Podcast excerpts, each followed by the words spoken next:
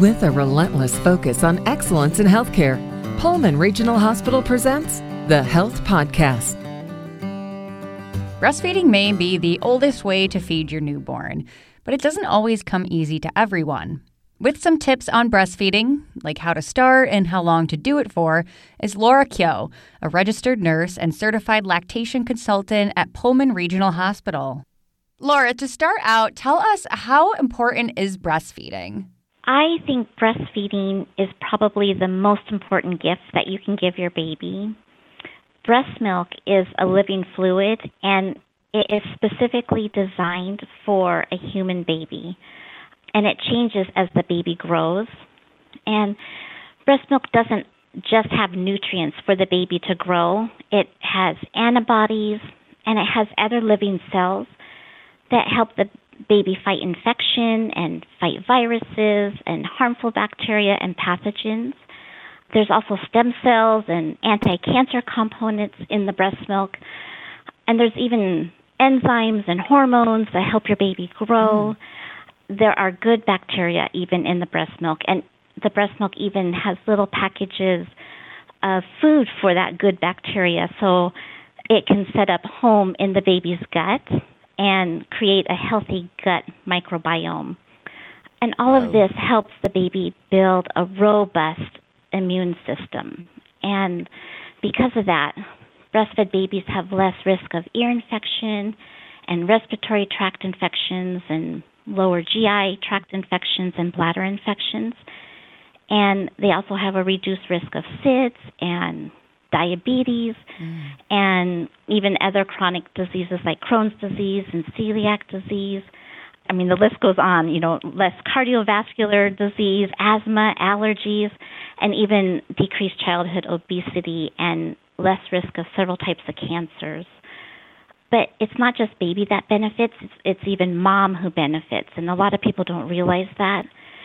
Moms have uh, reduced anemia after birth whenever mom breastfeeds, she releases oxytocin, which helps her uterus to contract, and that tight uterus loses less blood, and so she's less anemic. Mm. It also helps moms reduce their risk of developing diabetes as they age. And if a mom is already diabetic, her insulin needs are less while she's breastfeeding. And breastfeeding also lowers her blood pressure, which improves her cardiovascular health. And breastfeeding reduces the risk of several types of cancers like breast cancer and ovarian, uterine, and endometrial cancers. And it even helps moms have stronger bones, so there's less risk of osteoporosis as they age. And it even helps moms with postpartum depression. Wow, so pretty important, huh? yes. so, Laura, how soon after birth can new mothers start breastfeeding and reaping all these benefits?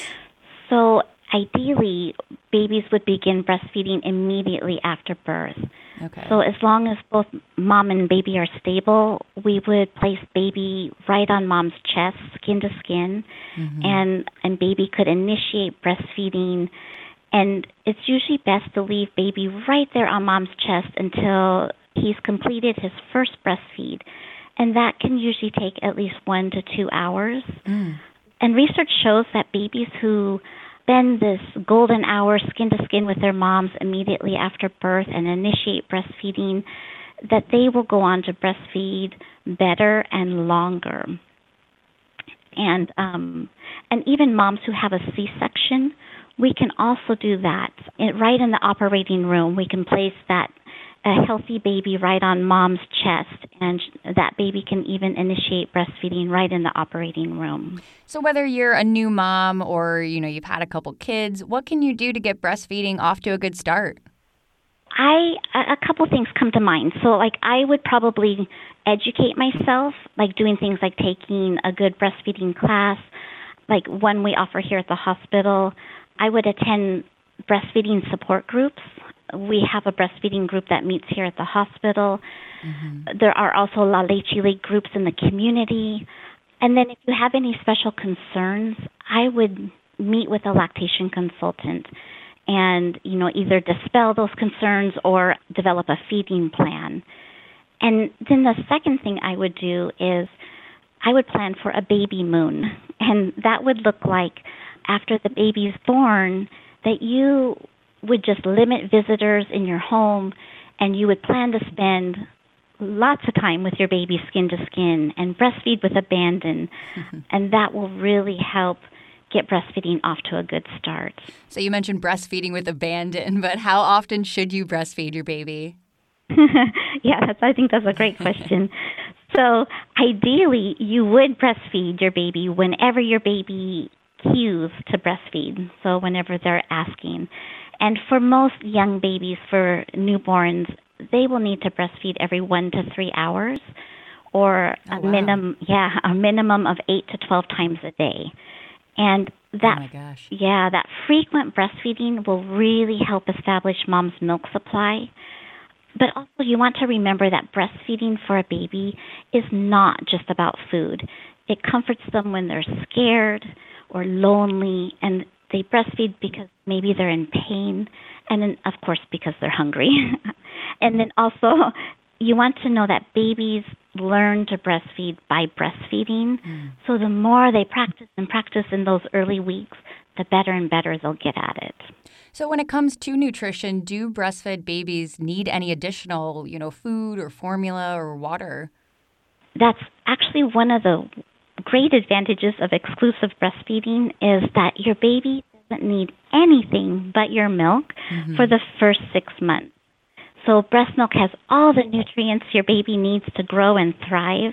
Oh, and wow. even on the hottest days in the summertime, you don't even need to give your baby extra water because your milk has the right amount of water for your baby. And so for the first six months, you know, traveling can be actually quite easy with a, a young baby because you don't need to pack anything extra, just you, because you have the right amount of milk, it's the right temperature, it's clean, you don't need to wash any bottles. It it can be, you know, pretty liberating. so how long should you breastfeed your baby for? Ideally, you would exclusively breastfeed your baby for six months until your baby is showing signs of readiness for solid foods. And your baby will, will show that he's ready by sitting up without support and picking things up with his hands and putting them in his mouth. He'll lose that little tongue thrust reflex. And, you know, once you're seeing all these things and your baby's, you know, around six months of age, you can start introducing complementary food to the baby's diet. But you want to remember that you're not replacing breastfeeding with food, you're complementing breastfeeding. And breast milk has enzymes in it that help your baby digest the food.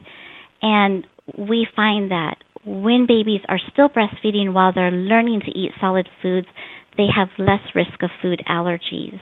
And oh, cool. yeah, and I think it's also you know, nice to know that the American Academy of Pediatrics they recommend exclusive breastfeeding for six months and then adding complementary foods while continuing to breastfeed until baby's at least a full year old and beyond as desired by mom and baby. And the World Health Organization, they recommend breastfeeding exclusively for six months and then adding complementary foods while continuing to breastfeed until baby's at least two years old and beyond, as desired by mom and baby. So I know breastfeeding doesn't always come easy for every mom. What should you do if you experience problems with breastfeeding? Sure. So, I, first of all, I like moms to know that they're not alone and that mm-hmm. um, that many moms experience challenges somewhere along their breastfeeding journey. And so I would like them to know that they can always seek advice from an IBCLC, uh, you know, any lactation consultant. They can call or make an appointment. They can also call La Leche League leader in the community for information and support. And then I also think attending breastfeeding support groups, La Leche League meetings, and getting that mother to mother support can really also help normalize breastfeeding, like be able to determine what's normal and what's not normal and when you need professional help. But always the bottom line is if you're having any breastfeeding problems, to get help right away. And, you know, because it's really important to to keep breastfeeding successfully. So we're here to help you in any way. If you run into roadblocks breastfeeding your baby, what are some other options for feeding? When babies are born, sometimes they aren't always ready to breastfeed too. Like, like for example, if a baby's had a really long and difficult labor, um, those babies aren't necessarily you ready to go uh, as soon as they're born, or a, a sick baby is not ready to breastfeed, or a baby who's preterm. Those babies are not going to be ready to breastfeed or breastfeed well at first.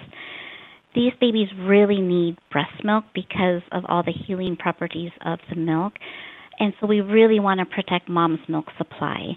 And so that might look like us showing the mom how to hand express her milk, showing her how to use a breast pump, and then really encouraging mom to express milk at least eight times a day or more to really help build her milk supply and collect that milk, that living fluid for her baby.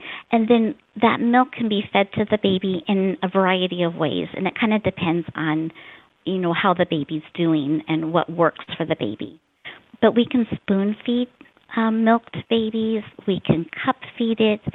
Another way is to finger feed the milk, and that might look like mom or dad having baby suckle on their finger, and then we run a little tiny feeding tube alongside the finger, and the milk that she has pumped can um, be fed that way to the baby. But we can also take that same feeding tube and run it alongside the breast, and the baby can practice breastfeeding while getting some of that pumped milk, that easy milk. And then, of course, we can bottle feed, and we would use something called paced bottle feeding, where we make the bottle act kind of like a breast so that the baby can transition to breastfeeding. And those methods are usually temporary until the baby grows or recovers from the illness or from labor. and then always, you know, in the end, we're we're here to help. So we lactation consultants are trained to help babies transition to the breast. So we're here to support moms and babies and get that going.